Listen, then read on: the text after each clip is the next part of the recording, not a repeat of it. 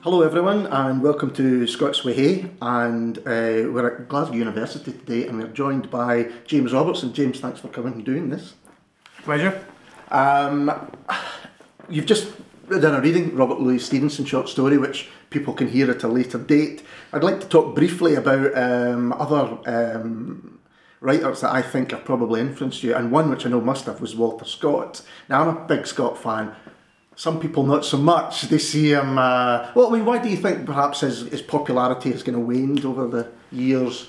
There's so many reasons why Scott is not as popular as he once was, because he was once extremely popular. Yeah. I mean, massively popular. I think people don't realise that. No, I think they don't, but he was, you know, one of the most popular writers that there has ever been, and certainly in the 19th century, his sales outstripped virtually everybody else. I think he fell into disfavour for a number of reasons. To me, the period when he really falls out of favour is immediately after the First World War. The values that you see espoused in his work, the romanticism, the sort of heroism that he describes, that often has a kind of military sort of background and so on. I think people felt that rather jaundiced after the First World War and the appalling devastation that war represented, and I think they thought, no, the sort of stuff that Scott is writing about in his historical novels is not for us anymore, and they reacted against it. Right. Within Scotland, he fell out of favour because he was seen as part of the Tory establishment. He didn't seem to be, and I think wrongly, didn't seem to represent the common man or the common woman. I think that's actually a false image of Scott. And he was also blamed for the kind of Balmoralisation of Scottish culture. Indeed. You know, the tartanising of it. And again, I think that's actually unfair, because an awful lot of that had been put in place in a previous generation before Scott, through the fascination with Ossian and so on. So I think Scott has been wrongly blamed for a lot of things, and that's one of but he's fallen out of favour. However, I do believe that he may well be coming back into favour, because people are beginning to realise that he had an awful lot to say, both about Scotland and from Scotland to the rest of the world, and that an awful lot of what he said was important and valid and still valid. I think for one man, he gets an awful lot of grief. You know, he gets blamed for almost all of these sins. How could he have the time to write any books if he was going around doing all this? Absolutely, no. I mean, he certainly packed an awful lot into a relatively short life. You know, he was only 61 when he died, and he had done so much in that time, quite apart from all the books that he wrote and how he managed to do that and hold down a full-time job in the law and do all the other things that he did is quite astonishing. So collected incredible amounts of stuff. Just an amazing person. Yeah. And that's one of the reasons I got interested in. I did a PhD on Scott, through the history department at Edinburgh University when I was a student. But I got into Scott through history. I was interested in the way that he looks at history and the way that he interprets history through his fiction, and that I think is fascinating. And but I also then became rather fond of him as a man. Yeah. And I began to see the path of his life is like, you know, this rocket shooting up into the stars, and then of course it reaches the apex of its flight and it begins to come back down again. And the last few years of his life are quite tragic, and I'm fascinated by that and interested by him as a person. You see parallels with Burns. I'm just suddenly struck me that Burns' life as well was followed a kind of similar career. Absolutely, yeah. I mean, Burns never had the kind of wealth and success in his lifetime. I mean, he did have success, but not quite at the level that Scott had. Nevertheless, there are parallels, and I think Scott recognised that as well. And he had a close affinity. He felt a close affinity to Burns, you know, whom he met when he was a young lad. He met him briefly once. And was most impressed by Burns as a man and as a poet. I think he definitely felt that they had something in common. I think Scott's one of these writers that people almost have an opinion on him when they haven't actually read anything by him. And I think another one is Hugh McDermott, and I realised that you were the writer-in-residence for Hugh McDermott's estate, is that right? At his cottage in just outside of Biggar. Mm-hmm. Yeah, and that was kind of weird as well because, you know, McDermott probably, again, you know, was the person, the writer who first of all challenged and then changed virtually everything I thought about, literature, politics, Scotland, language, you name it.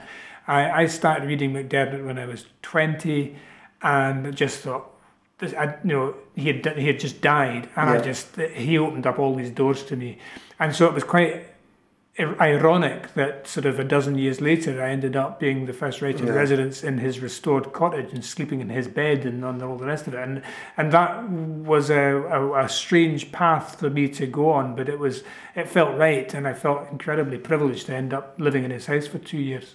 And was it the language or the attitude or you know, the subject matter, was everything about that he wrote about that changed you, and what really was the... I think it probably the language was the thing that first made me go sit up and take notice, because he did something so remarkable with Scots. He revolutionised it in terms of the way it was as a literary language, and to be honest, again, you know, that was something that was relatively... I knew Robert Burns, mm-hmm. some of Burns' poetry. I knew very little about Scottish literature other than that. And suddenly I was reading these beautiful lyrics that McDermott had written and then went on to the longer poems like A Drunk Man Looks at the Thistle and so on.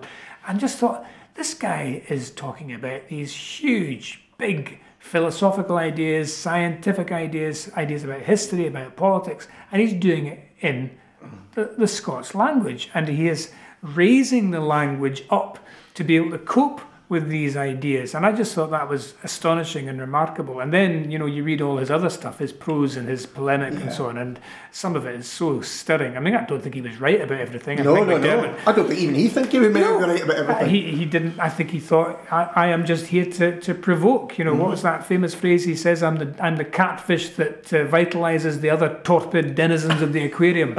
That's what he thought his job was, and he absolutely succeeded. Both Scott and McDermott are kind of epic in their scale. That what they try to set out to achieve is something which I think it's very, and without wanting to get into stereotypes, very kind of non-Scots to even approach doing that in his scale. You know, if you're looking at the stereotypes, that seems to be the way. Well, that's interesting, and of course McDermott was incredibly critical of Scott and of the Waverley novels, and said that they were kind of the source of the paralysing defeatism of Scotland and the poor state of 19th century Scottish culture. And yet, I think you're right that they had more in common with each other than perhaps McDermott allowed. They both had a project, and the project was to represent or represent Scotland on the world stage. Scott did it for the 19th century, McDermott did it for the 20th century. Now, what they wanted to show Scotland was very different in many ways, but actually I think we've now reached a stage where you can actually you can have both Scott and McDermott as keys to open the door onto Scotland and go from Scotland out to the world. And there was a time when that was very difficult to actually hold both of them in the same hand, as it were, but now I think we can do that. You had to be one team or the other. Yeah. How did you discover McDermott? In fact, because I discovered him when I went to university and, you know, was taught him and kind of... but it seems like you... How did I discover him? I discovered him because he died. I was a student, and I was about to go off. In fact, I had just gone off to America as an exchange student. First time I'd ever been out of the British Isles, and I think pretty much while I was flying across to America, McDermott died. And there were obituaries in the papers, and I thought, wait a minute, I don't even know who this guy is. Mm-hmm. And he's died, and clearly he's regarded as an important cultural figure in my own country. And I think this coincided with me stepping outside of Scotland for the first time. Yeah. And I think when you do that, you start seeing your own place in a different way. You know, it gives you a different perspective. So I think those two things combined to make me think, I need to find out more about this character. Mm-hmm. So when I came back, I got his... At the vast sum of 30 quid or something, I bought the 2 volumes of his complete poems, which had come out posthumously, and from there, that was the start of a long journey for me, which is, to be honest, has never ended and is still going on. And one of the key things, anyway, for McDermott was the use of language. And now you're involved with Itchy Coo. Can you say something about Itchy Coo? Because it's a fascinating project. Yeah, Itchy Coo is a project that has now been running for 12 years. Okay. And it was established by myself and another writer, Matthew Fitt, and another Scots language activist called Susan Rennie. She was initially in the project but dropped out, and after a wee while. But we went into partnership with a small publisher called Black and White Publishing based in Edinburgh, and our project aim was to produce books in Scots at every stage of a child's education, going through primary school right up through secondary school, because we felt that the Scots language had been poorly served by the education system. In fact, it hadn't been served at all in most schools. It had been completely neglected or deliberately beaten out of people physically. That had only ceased a few years earlier. But it had been deliberately excluded from people's education. And we thought, how can you possibly get a sense of the place you come from and the language that is all around you if you don't get any access to it through your education? So we started producing books in Scots, starting with picture books for very young bairns, and going right up to more challenging texts for secondary school pupils. And that was 2002 we started that, but we backed the publication of these books, of which I think there's now been nearly 40, but we backed that up with a very intensive programme of teacher training and going into schools and showing teachers how to use these texts and engage the children with the texts. The response from the bairns in particular was fantastic. We kind of knew it would be, but we hadn't quite anticipated how enthusiastic they would be. And so the books have, by and large, been incredibly successful. And I think that, I don't think it was unique. I don't think Itchy Coo initially did this on its own, but I think we came in and did this at the right moment.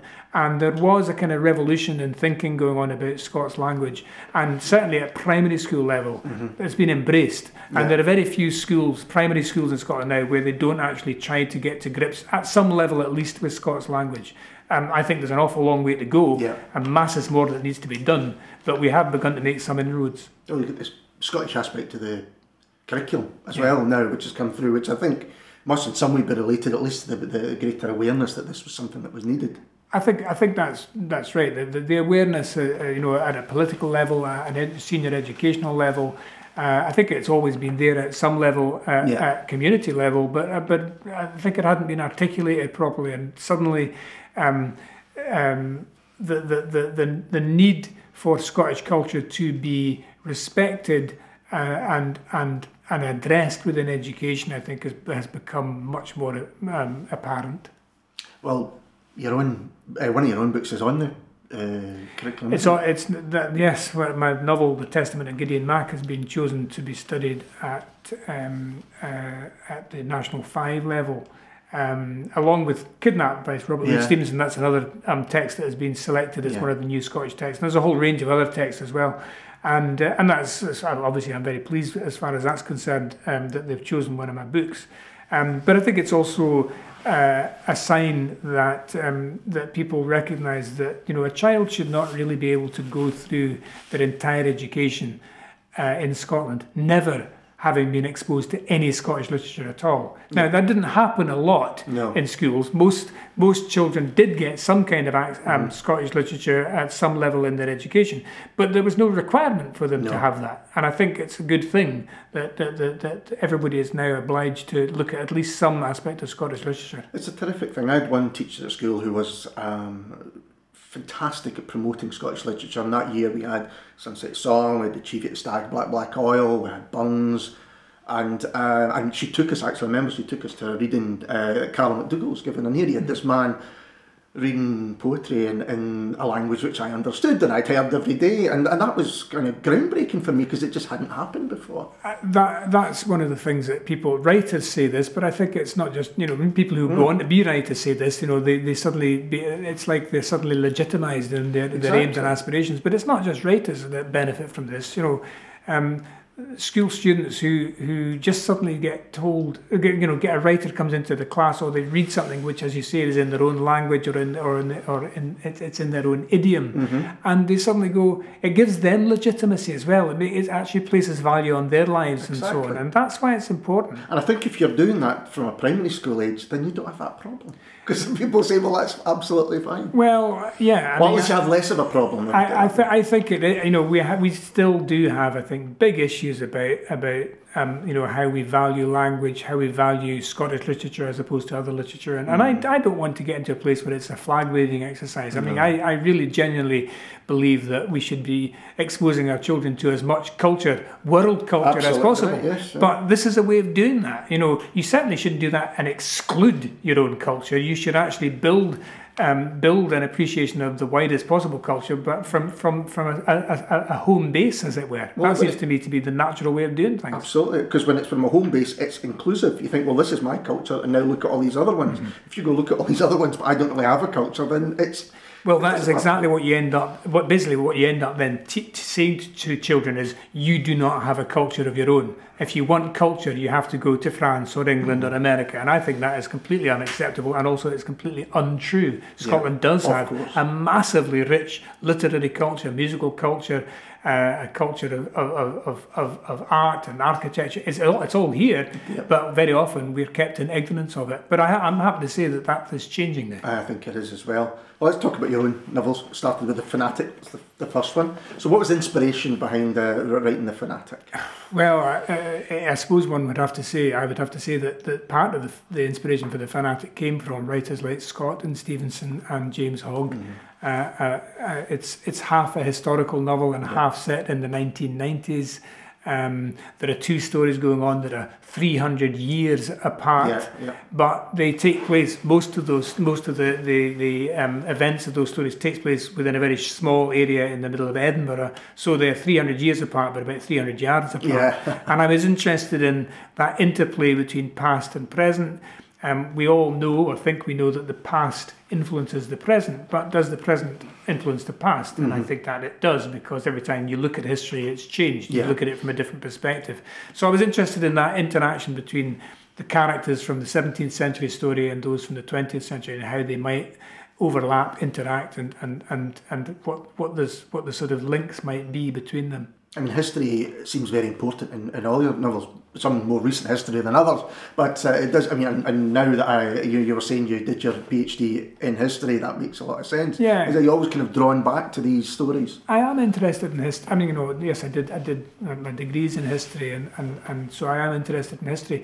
I have to say, I'm not really interested in history for the sake of history. Mm-hmm. What interests me about history is where it still has an impact or an influence upon us today. What it can teach us. I mean, I'm not particularly interested in reading about the 15th century, just to find out what they wore in the 15th century. But I am interested if there are political or social or economic lessons to be taken from that and that you can apply to the present day. But history, and also I think history is a very fluid thing. People tend to think that history is something fixed, and it isn't. It's absolutely not. It's fluid. And so I'm interested in the relationship between the past, and I'm interested in time and the way that the past becomes the present, and then the present, you know, becomes the past. You know, some of my novels are set in the 17th century or the 18th century, but some are set in the 20th century, and for younger readers, will read like historical novels, even though they've happened in my own lifetime. Yes. I think that's right. You know, we'll talk about The Professor of Truth later on, but that's something that you realise that for some people they'll know it, but they'll know the story of Lockerbie, which is obviously it's based around, but they won't really know any of the details. Where for someone who lived through it, you know, it was I think I called it myself a JFK moment. You think you know where you were when that happened. Mm-hmm. Joseph Knight, which was the novel that followed The Fanatic, again, historical novel. And it interests me, do you think, from what you were saying, that the historical novel is a way of doing just what you say, of kind of teaching people that these things happened in the past, but we should still take notice of them today? Yeah, I do, although, again, I have to be slightly careful because I don't actually like the idea of the novel being a sort of didactic instrument and that it's about teaching. Yeah, you know, sure. But nevertheless, I think it is true. I mean, what got me switched onto that story was that as somebody who had studied history and studied the Scottish Enlightenment and 18th century mm-hmm. Scotland, I had never heard of Joseph Knight, mm-hmm. the slave who is brought to Scotland from Jamaica in the 1770s, and then fights for his freedom through the Scottish law courts. And yet, that was a big story in its day. And somebody pointed out the bones of the story to me and said, that's an idea for a novel. And I went, how come I don't know about this? Yeah. And then, of course, I was thinking, there is a connection and a relationship between that story and the Scotland in the 21st century, because we are now, like it or not, we are becoming a multicultural, mm-hmm. multiracial society. We need to find ways of doing that makes it work and function. And then you go back to the story of Joseph Knight and you realise that actually that was going on then too, that the people, these same ideas about how you... integrate people who come from different places, how you do that, what's the relationship between Scotland and the rest of the world? Yep. What is the economic relationship? I mean the big story then was slavery. But today you could argue that a similar related story is about, I don't know, exploitation of cheap third world mm-hmm. labour. So there are parallels and comparisons that can be made between then and now. I think what's interesting is twice, you said about McDermott and then about the story of Joseph Knight. I wasn't aware that existed, and it was the same for me until you have to go almost searching for it or be told it by someone else. And there is that aspect to Scotland's past. You were saying about the fluidity of history. There's no doubt that in terms of perhaps Scotland's role in empire or the history of slavery in relation to Scotland, or even the going elsewhere, trying to set up banks and countries elsewhere, has been kind of sidelined. We've taught a different history and one which doesn't deal with any of those things. Well, I think what's really interesting about the study of Scottish history in the last 20 or 30 years is it's really begun to look in those nooks and crannies which were previously kind of covered up. Joseph Knight was a well-known figure to historians of slavery, yeah, but not to historians of Scotland. Yes, and so it seemed to me absolutely right to try to recreate and retell that story in order to make Joseph Knight a figure from Scottish history and not just a figure from the history of slavery and abolition. And that's now begun to happen, and you see that happening in other ways as well. Like, for example, as you say, the role of the Scots in empire. Mm-hmm. We were very good, I think, for a long time at considering ourselves to be the victims of history. Absolutely. And then, of course, you realise that we're pretty good at victimising other people in other parts of the world. We were often the forward line for when we took over places. Yes, absolutely. And I think the study of Scottish military history is really important. Mm-hmm. The role that the military has played in Scotland, both pre and post Union or post the 45. Yeah. So all of these things I think are beginning to be looked at now, and we are beginning to look at them in a more open-minded way than perhaps was the case in the past. Joseph Knight's one of my father's favourite books, and he is in his 70s and had was kind of really knocked back that he'd never heard about this Captain Howdy. So much so that he actually went and gave a talk based on it to his old college. To let them, you should know about this. But what he wanted to ask you was the balance between when you're writing something which is rooted in history, how do you, balance that out with fiction? Well, that's a good question, and I mean, I suppose I could have, when I started researching Joseph Knight, I could have said, this is such a brilliant story, because it is an amazing story. I mean, I'm not talking about my rendition of it, I'm talking about the basic, real, true story. I could have said, well, I'm just going to write this as a work of history, and tell the story of what happened. The trouble is, the historical record is incomplete, and we don't know exactly what happened in all aspects of it. We don't know, for example, what happened to the real Joseph Knight after his success at the Court of Session and winning his freedom. He just disappears from history, and so I thought it was legitimate and reasonable to use fiction as a tool for exploring what might have happened. And you know, what's kind of ironic about that is that now people are beginning to, who've kind of maybe read my novel, think that actually what I've done is reproduced the real events as fiction. And of course, they then think that Joseph Knight ends up in real life where he ends up in my novel, which is not the case. And we just don't know what happens to him after the court case is over. The next novel, The Testament of Gideon Mack, really, you know, looks to the heart of a lot of religion in Scotland and the kind of fanaticism. And for me, it's a fantastic book, and it shows the kind of how religion, a bit like I'm going to say Hogg because that was the book that it reminded me of, the Justified Sinner, that religion can warp not just an individual's perception, but our nation's perception as well. Yeah, I mean, James Hogg's Justified Sinner, Confessions of a Justified Sinner, is absolutely the text that I was sort of sitting on the back of my shoulder as it went when I was writing Gideon Mack. I wanted to do a kind of Confessions of a Justified Sinner for the 21st century, but in my case, my hero Gideon Mack is a man who has lost his religious faith and then thinks, well, shit, there might be something out there after all. You know, there might be more than just what's in this world, which in a sense is a sort of reversal of what happens in the Hogg book. I mean, and I didn't have a kind of strict religious upbringing, but I certainly grew up in the kind of Presbyterian tradition. Yeah. And then I lost my faith as a young boy or as a teenager, and yet that stuff still stays there. Yes, it hangs about, and I wanted to explore that. And I also wanted to explore when you lose, or when a society loses its religion, which I think Scotland, like lots of other Western societies, has in the last couple of generations. Some part of me applauds that. Part of me goes, brilliant. They don't chain up the swings on a Sunday anymore. Yes. You know, and the dominance of certain religious figures is in decline, and I think that's a thoroughly good thing. But you do also lose stuff, and sometimes you lose good stuff. Yeah. And that's the stuff I wanted to explore in the Testament of Gideon Mack, because Gideon is he's a minister who doesn't believe in God, of which there are plenty, by the way. Absolutely. And no harm to them. You know, I've had some fantastic discussions about the book with Church of Scotland ministers who may or may not believe in God or have an ambivalent attitude towards God. But you know, he at one point laments what has happened to Scottish Sundays. Yes. Now, like I said, I'm glad that the swings in the play parks aren't chained up anymore.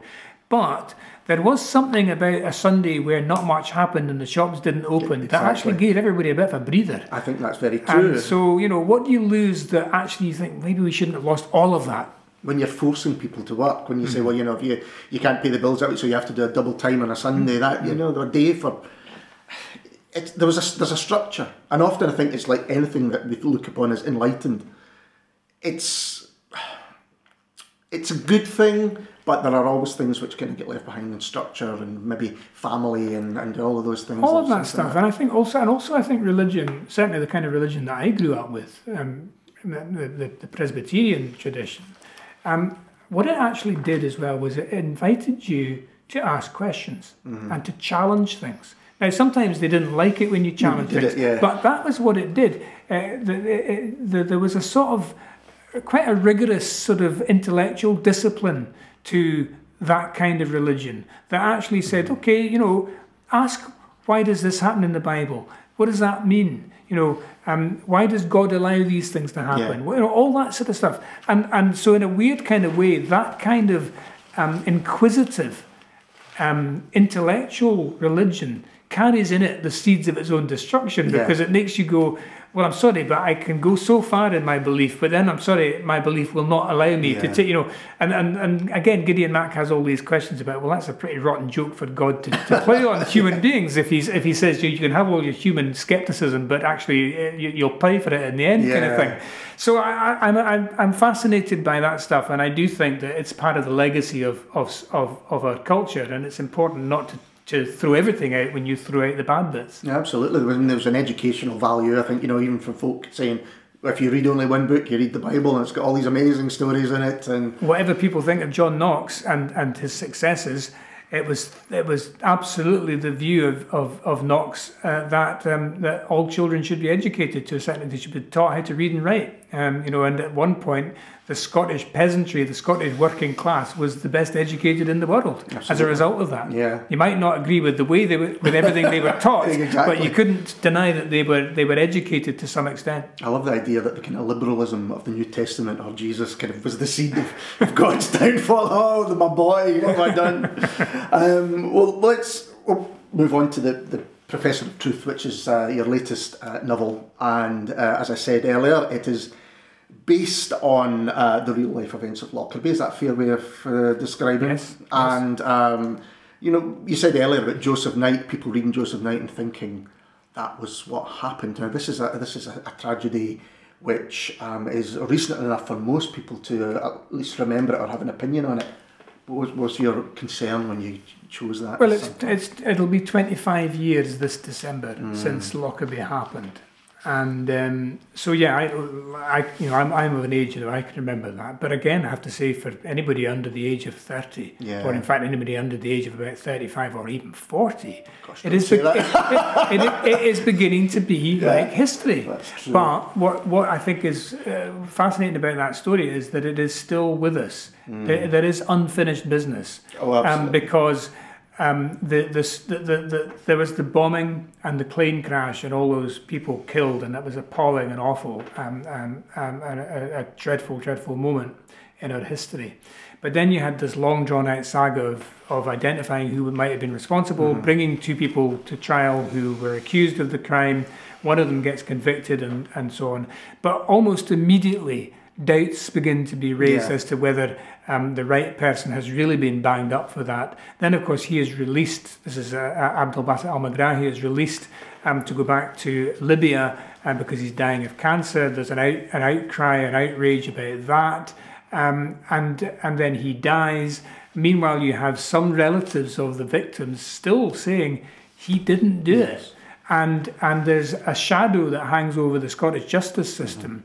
As a result of some huge doubts about the conduct of the investigation, the conduct of the trial, and so on. And I am firmly in the camp that believes that Megrahi was probably the victim of a miscarriage of justice.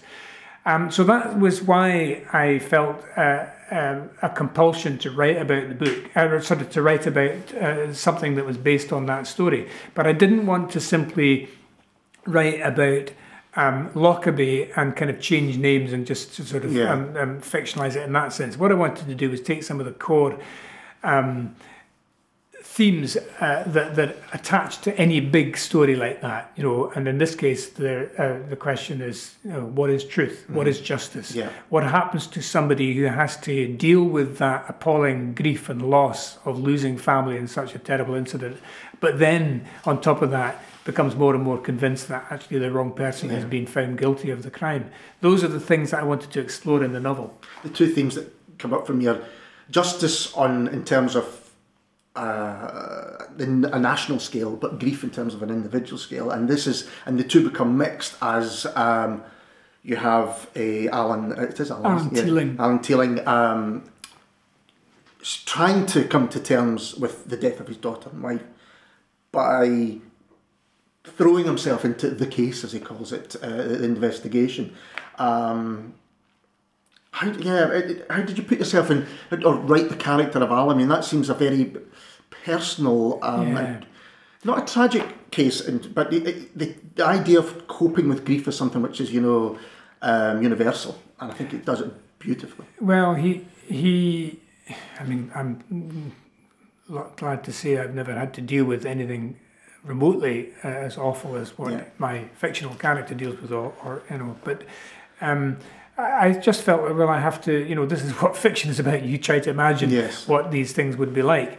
But what I discovered, and the other thing about fiction is when you set off to explore that kind of idea, you don't really know where you're going to be led by the exploration that you undertake. So Alan Teeling as a character kind of began to grow in a way that I wasn't altogether expecting. I didn't know that he actually ends up being, in some respects, he becomes kind of emotionally quite barren because of what's happened to him, the loss of his wife and child. He actually becomes rather less empathetic to other people's problems and issues than you might have expected. And he's a teacher of literature. So you would think, here he is, a man whose whole business and job is to explore characters and try to teach his students the value of reading novels and so on. And yet actually he can't apply that, or doesn't apply that very well to his own life and his own situation. And then in the course of the novel, he meets people who sort of oblige him to revise his relationship with the rest of the world, I suppose. Yeah, he knows that truth is subjective, but he's looking for an objective one that will give him whatever he's looking for. And the lesson that he has to learn, I suppose, is that you can actually still reach for the truth, knowing that it won't be the pure, unblemished thing you hope it might be, but nevertheless it's still worth reaching for it. And even if it doesn't end up looking quite how you wanted it to look like, it's still worth going for it. And that in itself may actually enable you to recover some a better way of living, and to reconnect with people that you felt you didn't have any connection with. How did you must have known, writing about something that was for some people still a very emotional event, that there would be people again prejudging it. Did you have a worry about that, or did you? Yes. Okay. Next question. I mean, it's inevitable. This is, like I said, this is unfinished business. Yes. And also, people have lost their loved ones in the most appalling circumstances. So of course it's raw. And it's never going to go away. This is never going to be over for somebody who's been through that. So yes, I was aware that I was treading in sensitive territory. Yes, but I don't think that art. I think when art as a whole, literature specifically, must be bold enough to go into those places. And then you take the consequences. Yeah. And if you go into those places to explore that stuff, with a genuine desire to investigate, and not to be exploitative, but to actually to try and think, what is the human cost of all of this stuff, and look at it in those senses, then I think that's a legitimate thing to do. And as I said, if some people don't like it, that's a shame, and I don't like it. But you have to. I'm quite happy to prepare to defend what I've done on that basis. And so far, I mean, there have been one or two caustic remarks, but mostly by people who, once again, haven't read the book. And so the first thing I would say to anybody who does say you shouldn't be doing this, you shouldn't be writing about this, is read the book and then come back and tell me I shouldn't be doing it. Yeah, I think there are certain things which people seem to say, that is not appropriate to be looked at. And like you say, it's all appropriate to be looked at. It depends on how you manage to do it. And I think, Professor of Truth does that fantastically well. I'd like to say this was deliberate, but I have skipped over Underlandly Still. But it's a good thing, because I think Underlandly Still is, for me, is the best book written in Scotland in the last 10, 15 years. And it is, we talked about epic earlier on, and it's something not a lot of Scottish novelists do, but it's epic in its scale. I should say it takes from just after the Second World War till recently, and looks in various strands and characters, Scotland's politics and culture of the time. A massive undertaking. Yeah, 60 years of history in a novel. It's about 700 pages long. It's a big book. Yeah. I mean, and it's interesting. I mean, I will assume that there was a deliberate doing it in this order, because The Professor of Truth is based on Lockerbie. Now Lockerbie gets a couple of brief mentions in Underlandly Still, but it's not something that is prominent in that novel. But it's one of the many aspects of that novel where I was going, there's more to be said about this particular incident or event, And that was one of the reasons why I wanted to go back to look at Lockerbie and The Professor of Truth. In Underlandly Still, I was concerned to look at what is it that has happened since the end of the Second World War to the present day, or to about 5 years ago, 2008 is when the novel finishes. What is it that has changed? What has stayed the same? I mean, it's the same time span in a way as The Testament of Gideon Mack, but here I'm trying to look at the whole society, not just one individual. Culturally, what has changed, socially, economically, the way people go to work. You know, we don't. Most of us now no longer go to work in big factories. Yeah. What has happened to the role of women in society? Mm-hmm. Utterly transformed in the last 60 years. What has happened to our politics? What has happened to our housing, the way people live, and all of those things I wanted to get into mix. What's happened to our attitudes to religion, sex, sexuality? All of these things have changed in every society in the world, mm-hmm. but there's a particular Scottish story and dimension, and that's what I wanted to deal with in the novel. It contextualises all of those things, and recently when I was watching the tennis, and it said 77 years since Andy Murray, or since anyone had won, since any British man had won Wimbledon, and they showed clips of what had happened, and you know, and it was like George and the throne and all these things. And you're right, it's just sometimes. Like saying that it was 25 years since Lockerbie, time kind of is a strange thing, it kind of gets away from you. And then when you say, well, it wasn't that long ago that there were no women didn't have the vote, or it wasn't that long ago where, you know, homosexuality was still illegal and all of those things. And writing a book of that scale brings it all home, I think. Well, you've encapsulated in what you've just said one of my favourite quotations of all time from Walter Scott, and it happens at the very end of Waverley, mm-hmm. the last novel, the last chapter in that novel, starts off with this beautiful, beautiful image that he creates about drifting down a river, and you don't. And lots of things are going by quite fast on the bank as you drift down the river. But it's not until you reach a bend in the river and look back that you realise how far you have come from where you set off. And that's really, I suppose, what Underlandly still I was trying to do in that novel, was to go how far we have come in the last 60 years, not necessarily always for the good, sometimes again things have changed for the better and for the worse, but how far we have come. And that's what I wanted to look at, and look about how that passage of time affected individual characters in the novel. So, you know, I've got characters who are young men in the Second World War who are old men by the time the book comes to an end. What has happened to them? What has happened to their attitudes to life? You know, what has happened to their wives and lovers?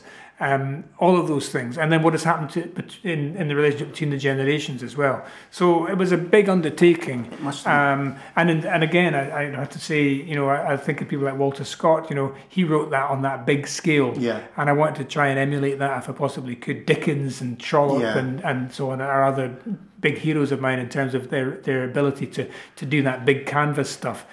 But it was an exhausting thing to do. I'm not sure if I'll ever be able to write or ever attempt something on quite that scale again. Because there are all these different stories going on, all these different narrations and people involved. And I think Dickens is a great example of you know, that's what it reminded me of. And it was interesting because it suddenly jumped out at me that nobody had really tried that recently. You know, a lot of Scottish literature looks at maybe an individual's life, and there's a lot of drama to be had from that, of course there is, but to do something. Another writer I thought of was the Americans, like Don DeLillo and people like that, who do take on that breadth of novel. Well, Don DeLillo's Underworld was very firmly in my kind of thinking when I was starting this out. I thought, God, if I could produce something that has that scope mm-hmm. For Scotland, that would be the thing to aim for. But you're right, I think that a lot of recent or contemporary Scottish fiction has tended to be quite focused on individuals and almost on people's internal lives. Mm-hmm. And again, no harm to them, and that's fine, and that's great, and it's important. But I did want to try and do the big picture thing and see if I could, and also just see, you know, what the result was. And you have to go back to the early part of the 20th century, to Lewis Classic Gibbon, perhaps, or James Bark, The Land of the Leal, or possibly some Neil Gunn mm-hmm. work, although even they're not really, to find that kind of big scope stuff. And, you know, I don't know whether that's what that indicates or says about our literary culture, but it would be nice to think that we have everything here. We've got politics, we've got environment, we've got class, we've got everything is here in Scotland, just as it is in any other country mm-hmm. and any other culture. So we can write that big stuff if we want to do it. I think, you know, what we spoke about right through our conversation is the legitimacy of a culture, and I think that's what stopped. My idea is that that's what stopped people writing these big epic things, because they maybe felt they didn't have the knowledge, and so it was a fearful thing to do in case somebody pulled on and said, well, actually, that's not the case. I think that's a really, really interesting way of looking at it, and it's interesting. The novel that people talk about so much as being a sort of key moment in contemporary Scottish writing is Lanark from Alistair Gray. Lanark is a big, sprawling novel, but half of it is set in a fantasy world. It's not actually set in the present. It's wonderful and brilliant that he does that, and that in itself was daring and challenging. But you do think, maybe we had been told so often that kind of scope is not for us, that we believed it. I remember reading a long time ago a little leaflet that I picked up in the National Library, I think it was, in Edinburgh, and it was a leaflet about James Kelman, who you've mentioned several times in this conversation. A big influential writer on many other Scottish writers. Absolutely. And he was, I think at that point, he'd only had one book or possibly two books published. So I'm talking about the early 1980s, perhaps. Yeah. And it was a very short pamphlet. And what he said in it was, in terms of his biographical notes, all it said was, "I live in Glasgow, this is what I write." And I thought, how brilliant. He's basically saying, there is enough for me here to write about as a writer, and that's what I am doing. And I thought that was a fantastically good way of legitimising what any writer in Scotland should be able to do. I think that's at the core of not just his writing, but a lot of people. I think Evan Welsh, you mentioned, is another person who think there is nothing wrong with me writing in this way, and you accept it. And the thing about contemporary Scottish writing is that it is so diverse. The voices are diverse, the styles, the subject matter. I mean, we're living in this. I used to, as a bookseller in the 1980s, I used to be able to just about read every new Scottish book that came out, fiction, poetry, you name it. You can't do that now. Yeah. It's this overwhelming flood of writing in Scotland. I know, trying to review stuff. It's great. It's a great situation to be in. It is. It's a wonderful, healthy situation to be in. Well, can I ask you what you're doing next before we round these things up?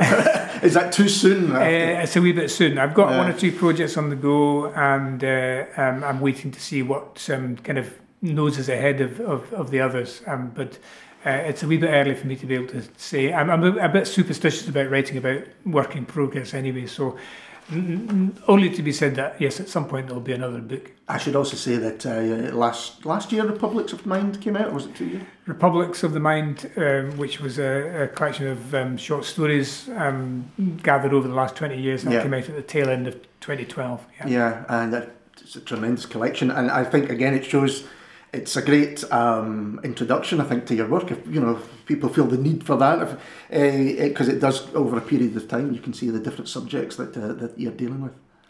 Right. Well, James, thanks so much for doing this. We've taken up your afternoon, but it's been a real pleasure. My pleasure too. Thanks very much. Thank you, and we'll be with you soon with someone else in the hot seat. Cheers.